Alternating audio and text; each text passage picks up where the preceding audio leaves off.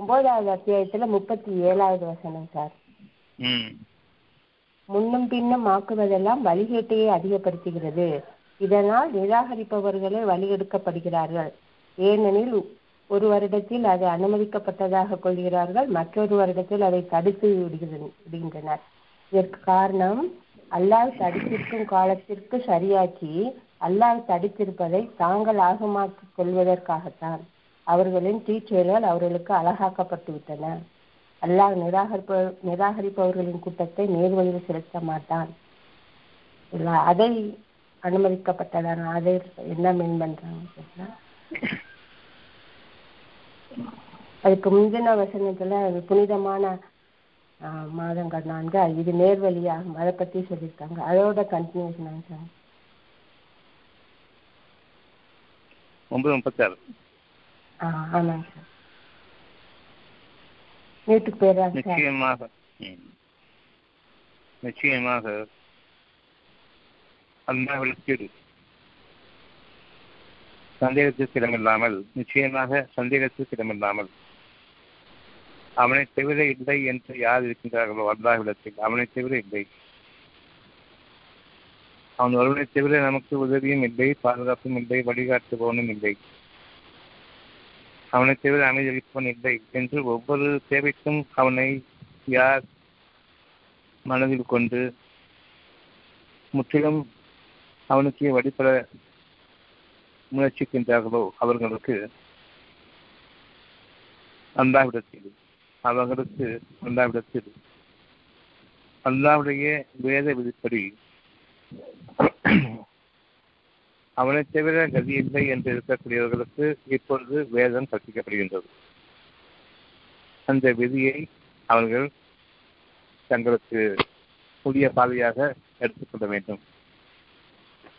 வானங்களையும் பூமியையும் படைத்த நாளிலிருந்தே மாதங்களின் எண்ணிக்கை பன்னிரண்டு ஆகும். நம்முடைய கணக்கு அல்லாஹ் விதமாக விவரிக்கின்றான். இது இப்பொழுதல்ல, வானங்கள் பூமி படைத்த நாளிலிருந்தே அந்த மாத கணக்கில் எந்த மாற்றமும் இல்லை. இவ்வாறு மனிதர்கள் கண்டுபிடித்திருக்கின்றார்கள், மனிதர்களுக்கு அறிவிக்கப்பட்டிருக்கின்றது மாதங்கள் பன்னிரண்டு என்று. வேத விதிப்படியும் அதுதான், படைக்கப்பட்ட நாளிலிருந்தே மாதங்களின் எண்ணிக்கை பன்னிரண்டு. அவற்றில் நான்கு புனிதமானவை. அல்லாஹ்வை தவிர கதி இல்லை என்று கூறக்கூடியவர்களுக்கு இந்த பன்னிரண்டு மாதங்களில் நான்கு விஷயங்களை அல்லாஹ் புனிதமாக ஆக்கியிருக்கின்றான். இந்த நான்கை நீங்கள் பின்பற்ற வேண்டியது அல்லாஹ் இதமிருந்து உங்களுக்கு நன்மைகளை பெற்றுத்தரும். அந்த நான்கு விஷயங்கள் என்ன? ஒன்று, இறைவனுடைய நினைவிலிருந்தும் விலகிவிடாதீர்கள், அவனை விட்டும் நீங்கள் விலக்கப்பட்டவர்களாக ஆக்கிக் கொள்ளாதீர்கள், அவனை மறந்தவர்களாக ஆக்கிக் கொள்ளாதீர்கள். இப்பொழுது நீங்கள் நன்மைகளை நிராகரித்தவர்களாக ஆகிவிடுகின்றீர்கள். எப்பொழுது இதை உணர்விலிருந்து விலகுகின்றீர்களோ அப்பொழுது உங்களுடைய மனதிற்கு இரண்டு விஷயங்கள் அறிவிக்கப்படுகின்றன. ஒன்று, இறைவனிடமிருந்து அறிவிக்கப்படக்கூடிய ஒரு சுகமான செய்தி, அது இறை உணர்வு. குழப்பமான சூழ்நிலைகள் நீங்கள் இருக்கும் பொழுது சுகமான செய்தி, தெளிவான விளக்கம் உங்களுக்கு கிடைக்கின்றது. குழப்பமான சூழ்நிலைகளிலிருந்து நீங்கள் நிராதரவாக இருக்கும் நிலையில் தெளிவான விளக்கங்கள் உங்களுக்கு நம்பிக்கை அளிக்கிறது. இது இறை உணர்வு. அந்த இறை உணர்வின் மீது உங்களுடைய பொருத்தி படிந்த புகைமண்டலமாக இருக்கக்கூடிய உங்களுடைய அறிவு அந்த இறை உணர்வை மூடி மறைத்து கஷ்டங்களில் நீங்கள் வாழ்கின்றீர்கள் என்பதை அறிவிக்கின்றது. அவ்விதமாக அல்ல, கஷ்டங்கள் என்னை சூழ்ந்திருக்கின்றன, ஆனால் உள்ளுக்குள் இருக்கக்கூடிய சுகமான வாழ்க்கையினுடைய பிரகாசமான ஒளி இன்னமும் இருக்கின்றது. அது இறைவன் கூறுவது, நீங்கள் நம்பிக்கை கொள்ளுங்கள், கவலை வேண்டாம், உங்களுக்கான வாழ்க்கையை நான் அமைத்துக் கொண்டிருக்கின்றேன், சூழப்பட்டுள்ள புகைமண்டலங்களும் குழப்பங்களும் நிச்சயமாக ஷைத்தானால் வெளியப்பட்ட உணர்ச்சிகள். உங்கள் காரியங்களை நீங்கள் செய்ய வேண்டும் என்று எண்ணும் பொழுது நீங்கள் இறைவனை மறக்கின்றீர்கள். அதன் காரணமாக இறை உணர்வு உங்களுக்கு இருந்த போதிலும் நீங்கள் விலக்கிக் கொண்டவர்களாக ஷைத்தானுடைய தூண்டுதல்களில் சிக்கிக்கொண்டு தான் தான் இந்த காரியத்தை செய்ய வேண்டும் என்ற எண்ணத்தை கொண்டு வாழ்ந்து கொண்டிருக்கின்றோம். நீங்கள் செய்யக்கூடிய காரியங்கள் எதுவும் கிடையாது. இறைவனால் நீங்கள் ஒவ்வொரு மூச்சும் வழிநிறுத்தப்படுகின்றீர்கள். உங்களுடைய தேவைகள் நிறைவேற்றப்பட்டுக் கொண்டிருக்கின்றன வானங்களிலும் பூமியிலும். பன்னிரண்டு மாதங்களும் எல்லா நாட்களிலும் உங்களுக்காக நிறைவேற்றப்பட்டுக் கொண்டிருக்கின்றன. நான்கில் முதல் விஷயம், இதைவிட்டும் ஒரே இறை உணர்வையும் நீங்கள் விடுகிவிட வேண்டாம். உங்களுக்காக கொடுக்கப்பட்ட ஒவ்வொரு விஷயமும் இறைவனிடம் பசுமையாக இருக்கின்றது. ஒவ்வொரு நாளும் நீங்கள் புதிய படைப்பாக படைக்கப்பட்டுக் கொண்டிருக்கின்றீர்கள். நீங்கள் உங்களை படைத்துக் கொள்ளவில்லை, இறைவன் படைக்கின்றான். முதல் முறையாக படைத்தது யார் என்று கேட்கும்பொழுது இறைவன் என்று கூறுகின்றீர்கள். ஒவ்வொரு நாளும் உங்களை படைத்துக் கொண்டிருப்பது யார் என்று கேள்வி கேட்க வேண்டும். அப்பொழுது இப்பொழுதும் இறைவன் தான் என்று புலப்படும். அந்த தெளிவின் மீது நாம் இருந்தோமானால் நாம் நம்முடைய கற்பனைகளில் வாழக்கூடியது இறை உணர்வுக்கு விரோதமானது. இது நிராகரிப்பவர்களுடைய செயலாகும். முதலாவதாக இறைவன் நமக்கு அறிவிப்பது நிராகரிக்கக்கூடிய மக்களாக ஆகிவிடாதீர்கள். சில நாட்களில் வருடத்தின் சில நாட்களில் இவற்றை நாம் பெரும் கஷ்டத்தில் இருக்கும் பொழுது இனி நம்மால் ஆகக்கூடியது எதுவும் இல்லை என்ற அந்த கஷ்டம் வரும் பொழுது இறை உணர்வின் மீது நீங்கள் நிற்கின்றீர்கள். அது ஏற்கனவே அங்கு இருக்கின்றது. அந்த இறை உணர்வை இப்பொழுது நீங்கள் கவனிக்கின்றீர்கள். நிச்சயமாக ஷைத்தான் உங்களை அல்லாஹ்வை விட்டு விலக்கி வெகு தூரத்துக்கு எடுத்து சென்று இனி உங்களால் இயலாது அந்த இறை ஷைத்தானுடைய வாக்கம் நிறுத்தப்பட்டுவிட்டது. காரணம், என்னென்ன முடியுமோ அவ்வளவு விஷயங்களும் செய்தாகிவிட்டது. உங்களுடைய முயற்சிகளில் பலவற்றை மேற்கொண்டீர்கள் உங்களுடைய அறிவின் மீது நம்பிக்கை கொண்டு. இதுதான் ஷைத்தான் தோன்றுவது. வருடத்தில் ஒவ்வொரு நாளும் நம்முடைய காரியங்கள் நம்முடையதுதான், நாம் தான் முயற்சிக்க வேண்டும் என்று ஷைத்தான் கூறிய வார்த்தையை நாம் ஏற்றுக்கொண்டு நம்முடைய முயற்சிகள் ஆகின்றோம். இருந்த போதிலும் இறை உணர்வு இருக்கின்றது. உங்களுக்கு இது தேவை, இது நிகழ வேண்டும். இறுதியாக நான் இறைவனை நிராகரித்த நிலையில் என்னுடைய முயற்சி என்று சொல்லும் பொழுது அங்கும் பூசாரிகள் வருகின்றார்கள், டாக்டர்கள் வருகின்றார்கள். டாக்டர்களும் தங்களுடைய முழு முயற்சியையும் கொண்டு உங்களை படுகொலிக்கு ஆட்ட பிறகு எங்களால் முடிந்ததை செய்துவிட்டோம், நீங்கள் இறைவனை வேண்டிக் கொள்ளுங்கள் என்று கூறுவார்கள். அப்பொழுது நாம் நாம கற்று கட்டிக்கொண்ட நம்முடைய இறை இடங்கள் சொல்லக்கூடிய கோயில்கள் செல்கின்றோம், மசூதிகள் செல்கின்றோம், தர்காக்கள் செல்கின்றோம், சர்ச்சுகளுக்கு செல்கின்றோம். அங்கு பூசாரிகளை வணங்க ஆரம்பிக்கின்றோம். அவர்கள் பரிகாரங்கள் கூறுவார்கள், இதில் நமக்கு நன்மை உண்டு என்று. அங்கும் அது இல்லை என்று தெரியும் பொழுது கடவுளை என்று திரும்புகின்றோம், இறைவனை என்று திரும்புகின்றோம், தெய்வமே என்று திரும்புகின்றோம். இது எதை அறிவித்தது என்றால் இறுதியில் நீங்கள் இறைவன் ஒருவன் தான் என்பதை அறி அறிகின்றீர்கள் ஆயிரம் ஆயிரம் கடவுள் வைத்திருந்த போதிலும் இறுதியாக இறைவனே என்று திரும்பும் பொழுது ஒரு வேளை அவன் மன்னிக்கலாம், ஆனால் பெரும்பாலும் மன்னிக்கின்றான். நமக்கு இப்பொழுது சுகம் கிடைக்கின்றது. அப்பொழுதும் நாம் நம்முடைய முயற்சிகளிலிருந்து விலகுவதில்லை. கொஞ்சம் கொஞ்சம் நாம் வந்து உலக மக்களுடைய வழிமுறைகளையும் செயற்காட்டுகளின் காரணமாக செய்து கொண்டிருக்கின்றோம். இறுதியாக கடவுளே என்று குறிப்பிடும் பொழுது அவன் அவனை மட்டுமே ஒருமையை கொண்டு அழைக்கும் பொழுது அந்த இறை உணர்வு இப்பொழுது உங்களுக்கு பதிலளிக்கின்றது, சுகமடையுங்கள். இதுதான் உங்களுக்கு புதிய படைப்பாக இருக்கின்றது. இதுவரை நீங்கள் அடித்துக் கொண்டிருந்தீர்கள் ஒவ்வொரு நாளும், ஆனால் இறை உணர்வு உங்களை வாழ வைத்துக் கொண்டிருந்தது. இப்பொழுது உங்கள் கைகளால் நீங்கள் தெரிவிக்கின்ற துன்பங்கள் நீங்குகின்றன. காரணம், உங்களுடைய முயற்சி தோற்றுவிட்டது. மனிதர்களிடம் சென்று அவர்களுடைய அறிவை கொண்டு நீங்கள் உங்களை உங்களுடைய கஷ்டங்களிலிருந்து விலக்கிக் கொள்ளலாம் என்றிருந்தீர்கள். அதுவும் கைவிட்டுவிட்டது. அவர்களும் கைவிட்டுவிட்டார்கள். இப்பொழுது ஜின்களும் விலகிவிட்டார்கள், ஷைத்தான் விலகிவிட்டான். இப்பொழுது கடவுள்கள் என்று நாம் சென்று கொண்டிருந்தது அவ்வளவும் மறைந்தது. கடவுளே என்று நாம் நம்முடைய நெஞ்சத்தின் பக்கம் திரும்புகின்றோம். ஏனென்றால் கோயில்களிலும் மசூதிகளிலும் சர்ச்சைகளிலும் செய்யக்கூடிய பூசாரிகள் நமக்கு காட்டக்கூடிய வழிகளில் இருந்த பரிகாரங்கள் அவ்வளவும் செய்து முடித்தாகிவிட்டது. இன்னமும் துன்பங்கள் தீரவில்லை. இப்பொழுது நான் கடவுளே என்று திரும்புகின்றேன் என் உள்ளத்தின் பக்கம். எங்கு உங்களுடைய இறை உணர்வு ஏற்கனவே இருக்கின்றது, அது இப்பொழுது உங்களுக்காக பணிகின்றது.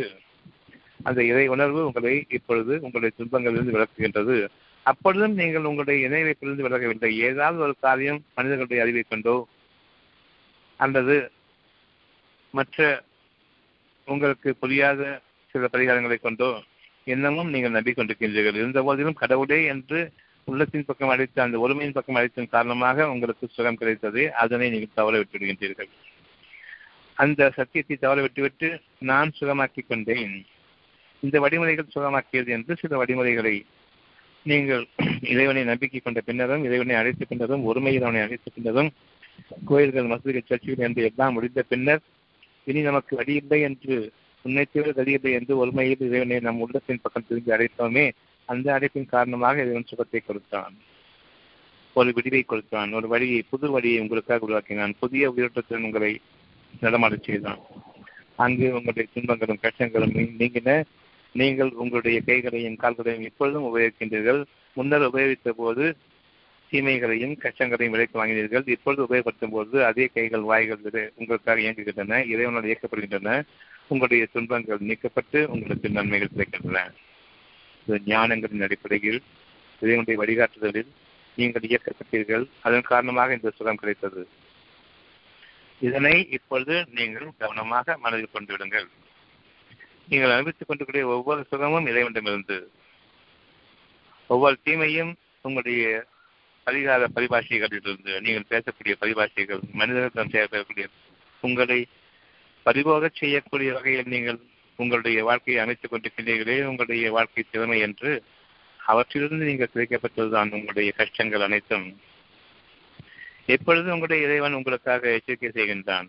என்னை விட்டால் உங்களுக்கு வேறு எந்த கதியும் கிடையாது, நீங்கள் என்னை விட்டுவிட்டு உங்களை நீங்கள் எனக்கு பதிலாக கடவுள்களாக ஆக்கிக் கொள்ளாதீர்கள். முதலில் இறை உணர்வை விட்டும் உங்களுடைய அறிவின் பக்கம் சென்றுவிட வேண்டாம். அது நிராகரிப்புக்குரிய இறைவனை நிராகரிப்புக்குரிய ஒரு செயலாகும். முதல் செயல் பன்னிரண்டு மாதங்களும் நீங்கள் கடைபிடிக்க வேண்டிய முதல் காரியம் இதுதான். என்னை விட்டு விலகிறாதீர்கள், இறை உணர்வை நிராகரிக்காதீர்கள். இறை உணர்வை நீங்கள் மதித்து கண்ணியப்படுத்தி வாழ்க்கையில் அவனுடைய உதவியை மட்டுமே செய்வர்களாக, உங்களுடைய உள்ளத்திற்கும் திரும்பியவர்களாக பயபக்தியுடன் உங்களுடைய காரியங்களை மேற்கொள்ளுங்கள். எனக்கு ஒரு காரியம் நிறைவேறுமா என்ற அடிப்படையில் ஒரு நாள் நான் அந்த காரியத்தை மேற்கொள்கின்றேன், யாரையும் சென்று பார்க்கின்றேன், இது நிறைவேற வேண்டுமே என்று விரும்புகின்றேன். உங்களுக்கு சந்தேகம் இருக்கின்றது, நிறைவேற வேண்டுமே என்று நீங்கள் கூறும்போது அது வேண்டுதலாக அமைகின்றது. உங்களுடைய இறை உணர்வோடு நீங்கள் வாழ்கின்றீர்கள், இறை உணர்வோடு அந்த காரியத்தை மேற்கொள்கின்றீர்கள். நன்மையாக முடிய வேண்டுமே என்று எண்ணும்பொழுது இறைவனுடன் தான் கேட்கின்றீர்கள். அந்த வேண்டுமே என்ற சொல் இறைவனுடன் சொல்கின்றது. இறை உணர்வோடு நீங்கள் வலியுறுத்தப்படுகின்றீர்கள். எதை பற்றி நீங்கள் சந்தேகம் கொண்டிருந்தீர்களோ அந்த காரியம் உங்களுக்காக நீங்கள் நிறைவேறுகின்றது. நான் எதிர்பார்க்கவே இல்லை இந்த காரியம் நிறைவேறும் என்று, இந்த மனிதன் ஒப்புக்கொள்வார் என்று நான் எதிர்பார்க்கவே இல்லை, போன உடனே காரியம் முடிஞ்சுன்னு சொல்றீங்களே, அது இதுதான். பயபக்தியோடு சென்றதன் காரணமாக அந்த இறை உணர்வு உங்களுக்கு வழிகாட்டியது. அகத்தினுடைய அழகு முகத்துக்கு தெரியும். நான் கலவரத்தோடு செல்லும் பொழுது நான் யாரை ஒரு உதவியை நாடி செல்கின்றேனோ அங்கு அந்த கலவரமான முகத்தை பார்க்க அவருக்கு பிடிக்கவில்லை. உங்களுக்கு அவர் மீது ஒரு பயம் இருக்கின்றது. அந்த கலவரம் அவருடைய பார்வையிலும் அகத்தினுடைய அழகாக முகத்தில் பார்ப்பதை விட்டுவிட்டு உங்களுடைய கலவரங்களின் கொடுமையை பார்க்கின்றார், அலங்கோலத்தை பார்க்கின்றார், முகத்தில் உங்களை வெறுக்கின்றார். நீங்கள் போகக்கூடிய காரியம் இதுவரை நடைபெறவில்லை, நான் முடித்து விடுவேன் என்று சென்ற போது. ஆனால் இப்பொழுதோ நிறைவேற வேண்டுமே என்ற உள்ளட்சத்தோடு நான் சொல்கின்றேன். அந்த இறை உணர்வு உங்களுக்கு அந்த பகுதி அவங்க அவரிடம் சென்ற பிறகு, எந்த காரியம் யாரிடம் நடக்கிறதோ அவரிடம் சென்ற பிறகு அந்த நேரத்தில் உங்களுக்கு கவலையும் பயத்தையும் நீக்கி இறை உணர்வோடு கூடிய அந்த சத்தியத்தை அந்த முகம் வெளிப்படுத்துகின்றது. பார்த்து அந்த மாற்றத்திலேயே உங்களுடைய முகத்திலிருந்த அந்த அடகும் அந்த நன்மையான ஒரு பிரதிபலிப்பும் அந்த முகத்திற்குரிய இறை உணர்வின் ஆற்றலும் அவரை அறிவினை செய்கின்றது. நீங்கள் போன காரியம் வெற்றி அடைகின்றீர்கள். இதுதான் நீங்கள் உங்களுடைய காரியங்களில் உங்களுடைய முயற்சிகளில் நீங்கள் அடையக்கூடிய வெற்றிகளாகும். மற்றவை அனைத்துமே நீங்கள் உங்களுடைய முயற்சிகளில் அடைந்த தோல்விகளாகும். இறை உணர்வை மறந்து உங்களுடைய அறிவை மெச்சிக்கொண்டு சென்ற அவ்வளவு காரியங்களிலும் நீங்கள் கிடைக்கக்கூடிய கிடைக்கப்பெறக்கூடியது கேளுங்கள். சில சமயங்களில் நீங்கள் உங்களுடைய இறைவனை நாடுகின்றீர்கள், பல சமயங்களில் நீங்கள் அந்த இறை உணர்வு தேவையில்லை, என்னுடைய அறிவு எனக்கு பெற்றுத்தரும் என்று எண்ணுகின்றீர்கள். ஒரு முறை கிடைத்த அந்த முகராசி கொஞ்ச காலத்திற்கு நீடிக்கும் என்பதை அறிந்து கொள்ளுங்கள். இதை கொடுப்பதும் வாங்குவதுமாக இல்லை, கொடுப்பது கொடுப்பதுதான். நீங்கள் அடித்துக் கொள்வதற்கான ஒரு காலம் இருக்கின்றது.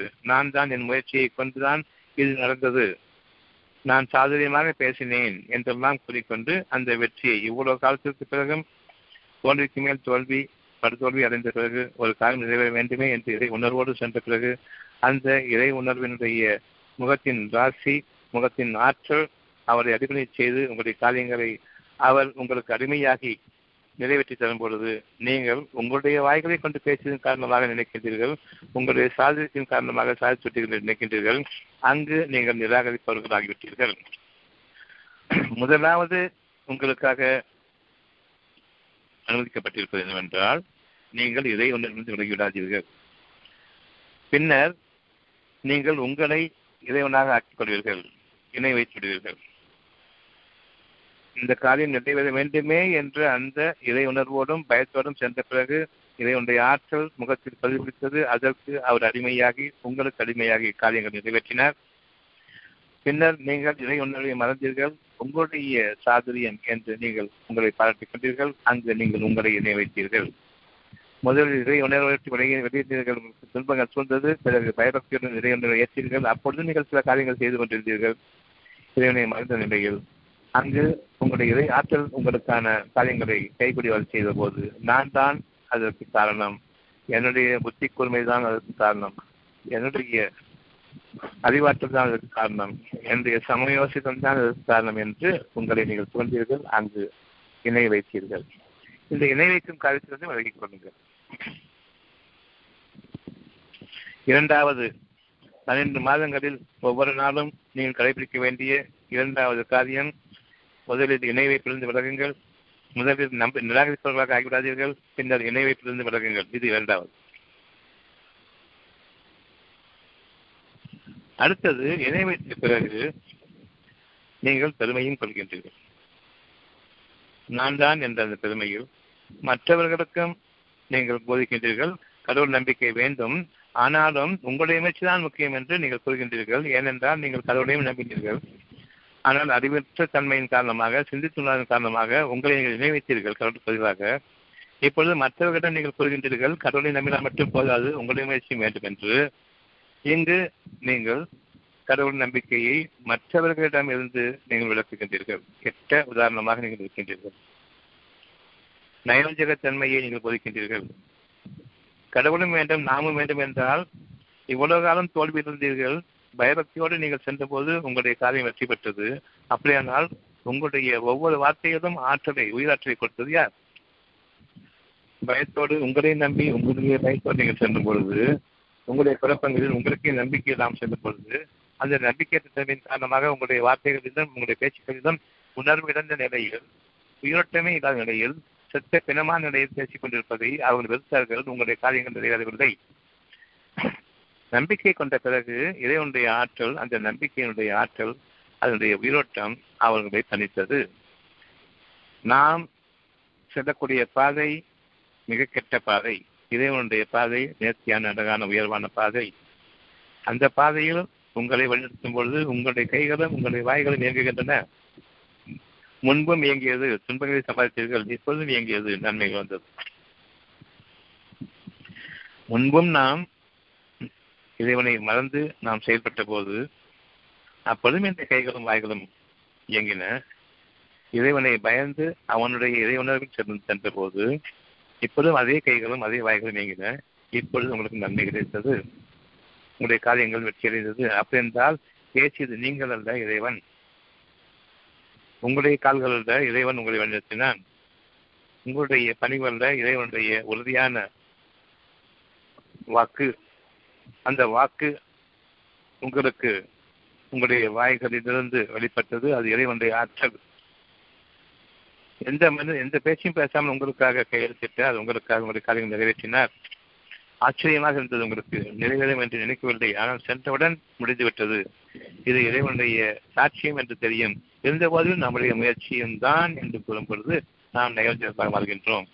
ஆகவே மூன்றாவது நாம் நயோஜகர்கள். நான் தான் என்று இறைவனையும் நம்புகின்றேன், என்னையும் நம்புகின்றேன். முதலில் என்னை நம்புகின்றேன், இறைவனை நம்பவில்லை, நிராகரிப்பவராக இருந்தேன். பின்னர் என்னை இணை வைத்துக் கொண்டேன், நான் வெற்றி வரும்போது என்னை இணை வைத்துக் கொண்டேன்.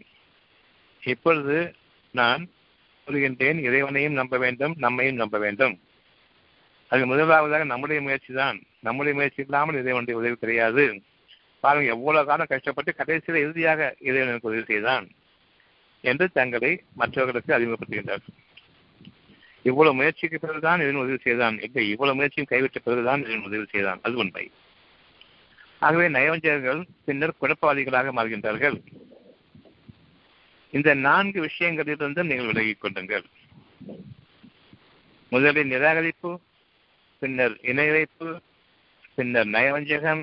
என்னுடைய முயற்சிதான், இறைவனும் தேவைதான், ஆனால் என்னுடைய முயற்சி முக்கியம் என்று நயவஞ்சகர்களாக வாழ்ந்தார்கள்.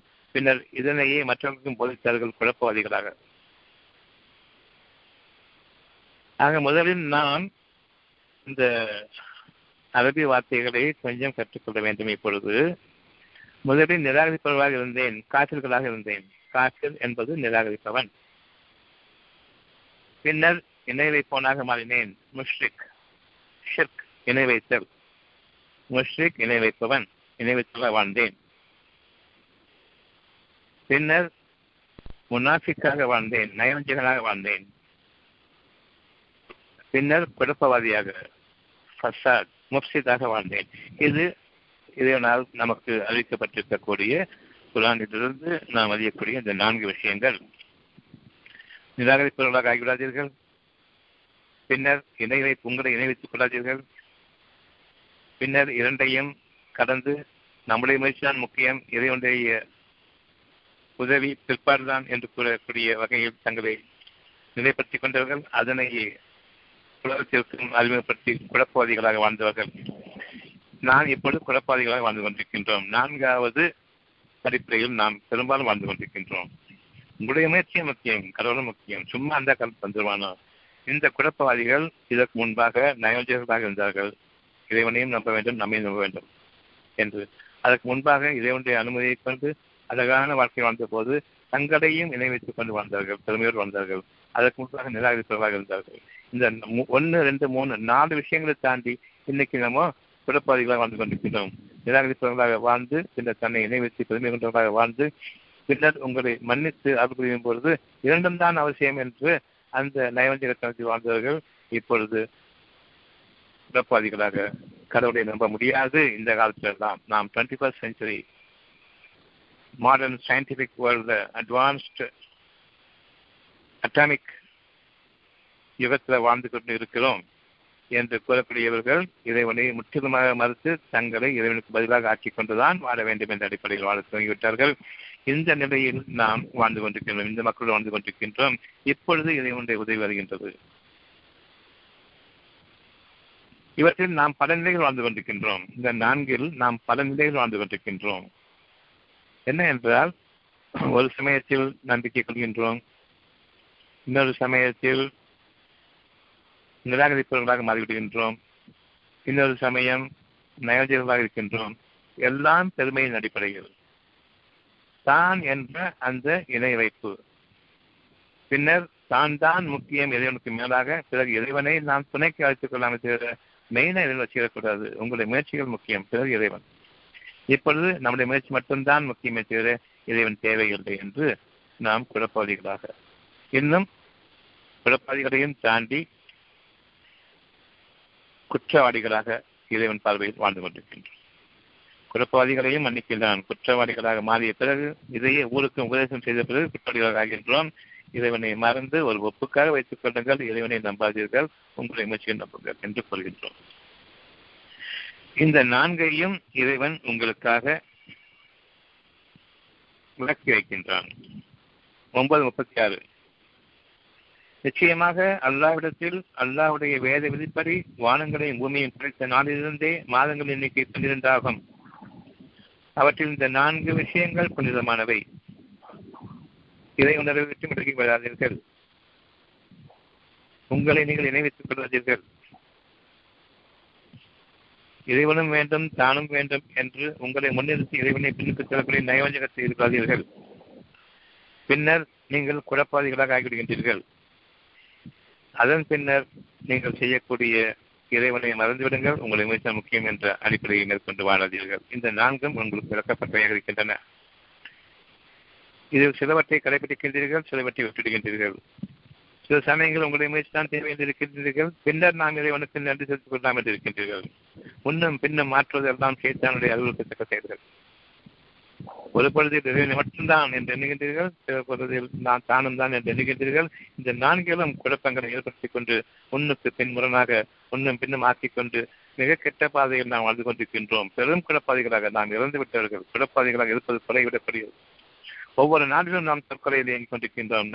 இந்த நான்கையும் குழப்பிக் கொண்டு முதலில் நீங்கள் இணை வைக்காது உங்கள் முதல் நீங்கள் நிராகரிக்காதீர்கள். இறை நிராகரிக்காதீர்கள். ஒன்று, அது விளக்கப்பட்டது. இரண்டாவது, உங்களை நீங்கள் இணைவித்துக் கொள்ளாதீர்கள். விளக்கப்பட்டது. மூன்று, குழப்பாதிகளாக ஆகிவிடாதீர்கள். நயவஞ்சகர்களாகவும் குழப்பாதிகளாக ஆகிவிடாதீர்கள். நீங்களும் கெட்டு மற்றவர்களின் கைவிடுக்காதீர்கள். நான்காவது, நீங்கள் இறைவனை முற்றிலுமாக மறந்தவர்களாக குற்றவாளிகளாக ஆகிவிடாதீர்கள். இந்த நான்கு உங்களுக்கு ஒவ்வொரு நாளிலும் ஒவ்வொரு பொழுதிலும் வருடத்தின் ஒவ்வொன்றிலும் உங்களுக்காக கணக்கிடப்படுகின்றது. ஏன் இந்த பன்னெண்டு மாசங்கள் சொன்ன சொன்னா நீங்க அதை கொண்டுதான் கால கணக்கு வச்சுக்கிட்டு இருக்கீங்க. நான் இத்தனை வருஷமா இது செஞ்சுட்டு இருக்கிறேன், இத்தனை வருஷமா இது செஞ்சுட்டு இருக்கிறேன், இத்தனை வருஷமா நான் வந்து வளர்ந்துட்டு இருக்கிறேன் என்று உங்களுடைய வருட கணக்கை வைத்துக் கொண்டுதான் உங்களுடைய பெருமையும் புகழும் இருக்கின்றன. என்னுடைய வயசு இப்போ இவ்வளவு, எவ்வளவு கடுமையான முயற்சி, எத்தனை வருடங்கள், தொண்ணூத்தி ரெண்டு வயதிலும் இவர் முயற்சித்துக் கொண்டிருக்கின்றார் என்ற புகழுக்கெல்லாம் காரணம் இந்த பன்னிரண்டு மாதங்கள் அடிப்படையாக கொண்டதுதான். ஆக உங்களுடைய வருட கணக்கையும் உங்களுடைய பெருமைக்குரிய இந்த காலக்கணக்கையும் வைத்துக் கொண்டு நீங்கள் இந்த வகையில் செயல்பட வேண்டாம். இந்த நான்கிலிருந்து விலகிக் கொள்ளுங்கள். இதுவே புனிதமானதாகும். இது நேர்வழியாகும். உங்களுடைய இறைவனுடைய ஆற்றலோடு இனியும் விளங்க வேண்டும். நீங்கள் முகராசியரனும் கைராசியரனும் விளங்க வேண்டும். உங்களுடைய கைகள் செய்யக்கூடிய ஆற்றல் வேண்டும். உங்களுடைய முகங்கள் பிறர் பார்க்கும்பொழுது இறைவனுடைய உணர்வோடு நீங்கள் வாழ்ந்த காரணமாக அந்த முகத்தில் இருக்கக்கூடிய நம்பிக்கையின் ஆற்றலையும் அவர்கள் பார்க்க வேண்டும். அந்த முகத்திலிருந்து வெளிப்படக்கூடிய செய்தியை, பேச்சுக்களை அவர்கள் கேட்க வேண்டும். அதற்கு பணிய வேண்டும். இவை இறைவன் விதித்துள்ள உங்களுடைய வாழ்க்கையினுடைய அழகான பாதை. இது நேர்வழியாகும். ஆகவே அதில் உங்களுக்கு நீங்களே தீங்கிழைத்துக் கொள்ளாதீர்கள். இந்த நான்கிலும் மீண்டும் புரண்டு புரண்டு உங்களுக்கு தீங்கிழைத்துள்ளார்கள். முன்னுக்கு பின் முரண்டு முரண்டு பிடித்துக் கொண்டு உங்களுடைய பெருமையின் காரணமாகவே சீரழிந்துள்ளார்கள். அநியாயக்காரர்கள் உங்கள் அனைவருடனும் போல் புரிந்தது போல் நீங்களும் அவர்கள் அனைவருடன் போல் புரியுங்கள்.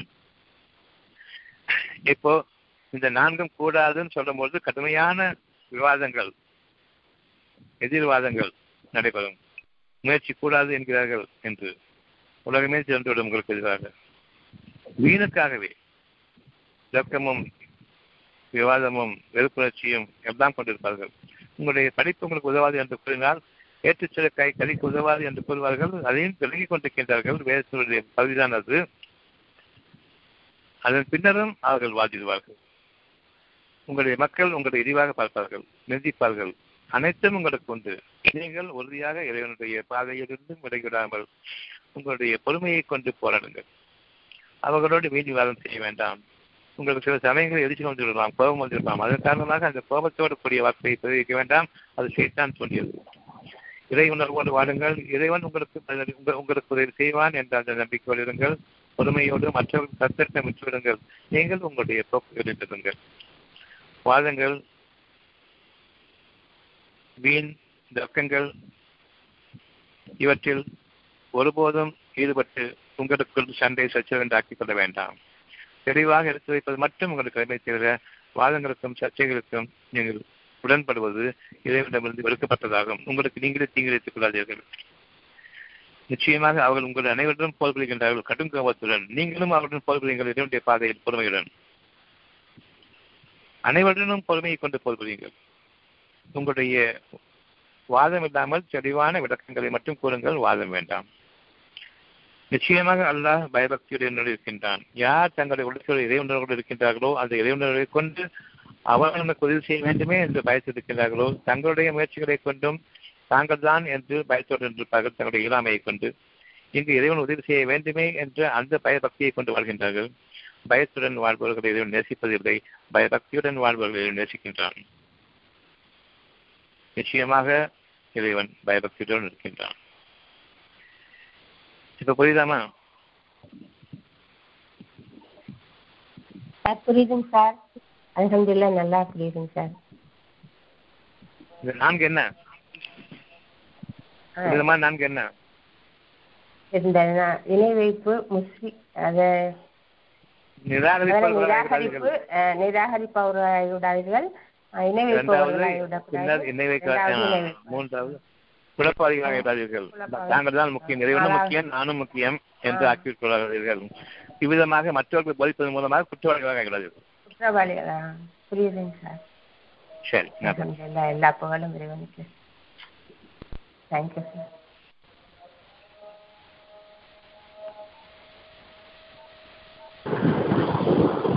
டாக்டர் ராஜேன் டாக்டர், சொல்லுங்க.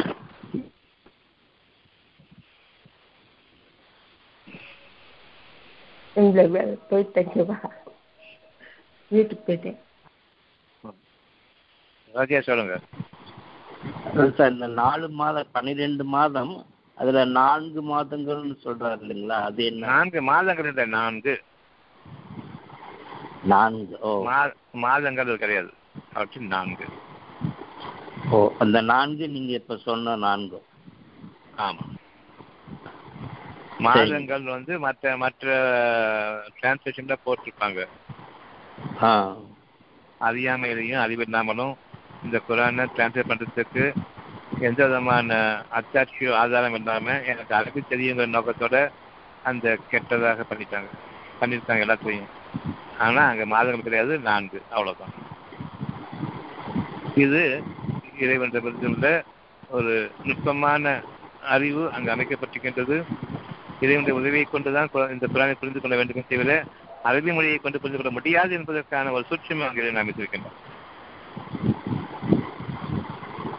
குரானை புரிவதற்கு அரபி மொழி முக்கியமே கிடையாது, சிந்தனை முக்கியம். அந்த சிந்தனையில் இறைவனுடைய பாக்கியம் இந்த டிரான்ஸ்லேஷன். சரிங்க டாக்டர். நான் டாக்டர் சண்முகசுந்தரன் டாக்டர், சொல்லுங்கம்மா. எல்லா கேடுகளுக்கும் காரணமானது கடந்த கால அறிவா இருக்கு. நமக்கான நன்மையோ விருப்பத்தில் படைக்கப்படுகிறது அவனால்.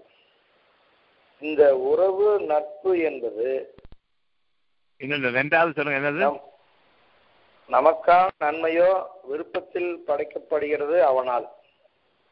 ஆமா, இந்த உறவு நட்பு இதுல வந்து நம்மளுடைய குணத்திற்கேற்ப உள்ளச்சம் உடையோரும் உலக வழக்கான பெருமை உடையோரும் கலந்தே இருக்காங்க. இப்போ நம்மளுடைய குணத்துக்கு தகுந்த மாதிரி இப்போ உலக வழக்குல பெருமையில் உள்ளோருமே இப்போதைக்கு கொஞ்சம் கூட கலந்துருக்கிறாங்க. நம்ம குணம் மாற மாற இவர்களுடைய இவர்கள் போய் நம்மளுக்கு இப்போ உள்ளட்சம் உடையவர்களுடைய உறவே நம்மளுக்கு கிடைக்குங்களா டாக்டர்? இப்போ எப்படி செஞ்சுருக்கிறோம்? நூற்றி நாற்பது நூற்றி ஐம்பது வந்திருக்கோம். எப்படி செஞ்சுருக்கிறோம் இந்த இந்த கால வேலை? அது எதையும் சேர்த்து வைப்பாங்க. ரெண்டு நூற்றி நாற்பத்தி எட்டு எடுங்க. சரி,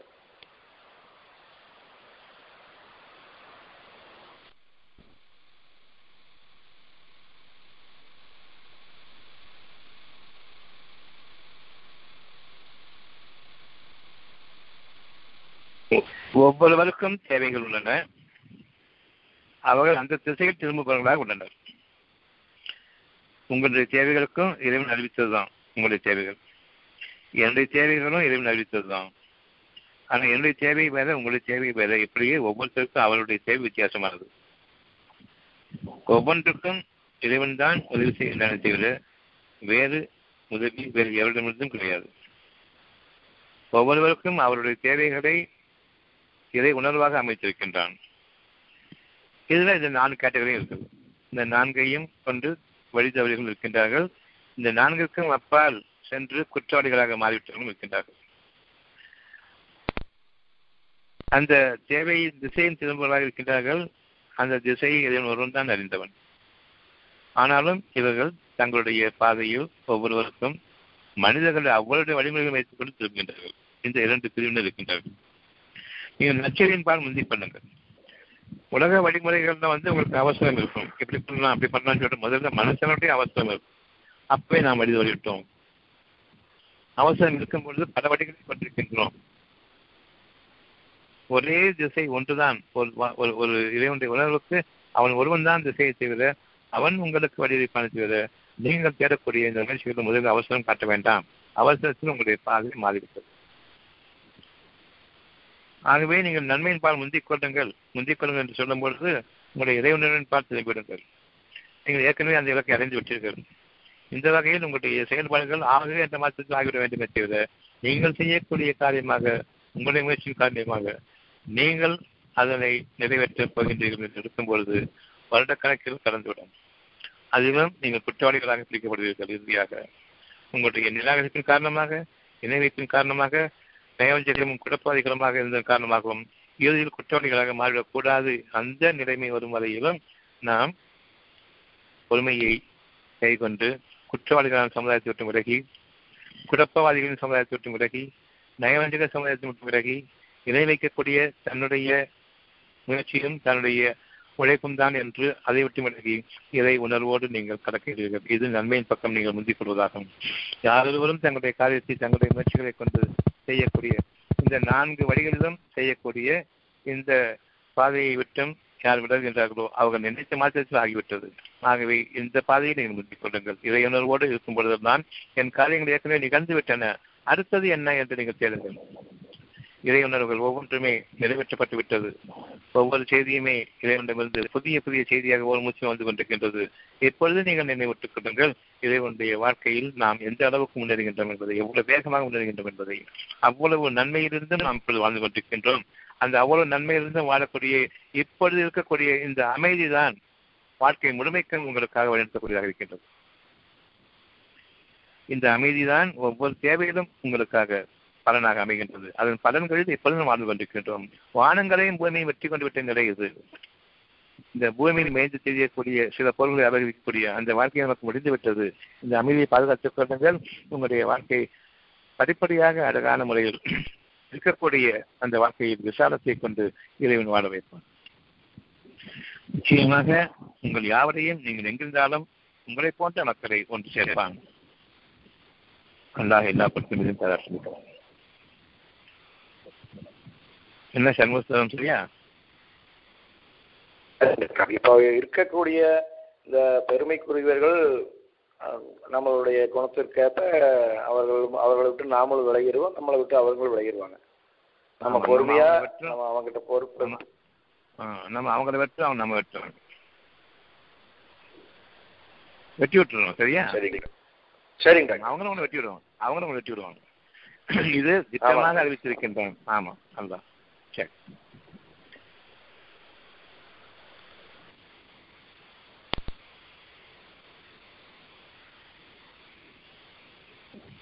இன்ஷா அல்லாஹ் நாளைக்கு பார்க்கலாம்.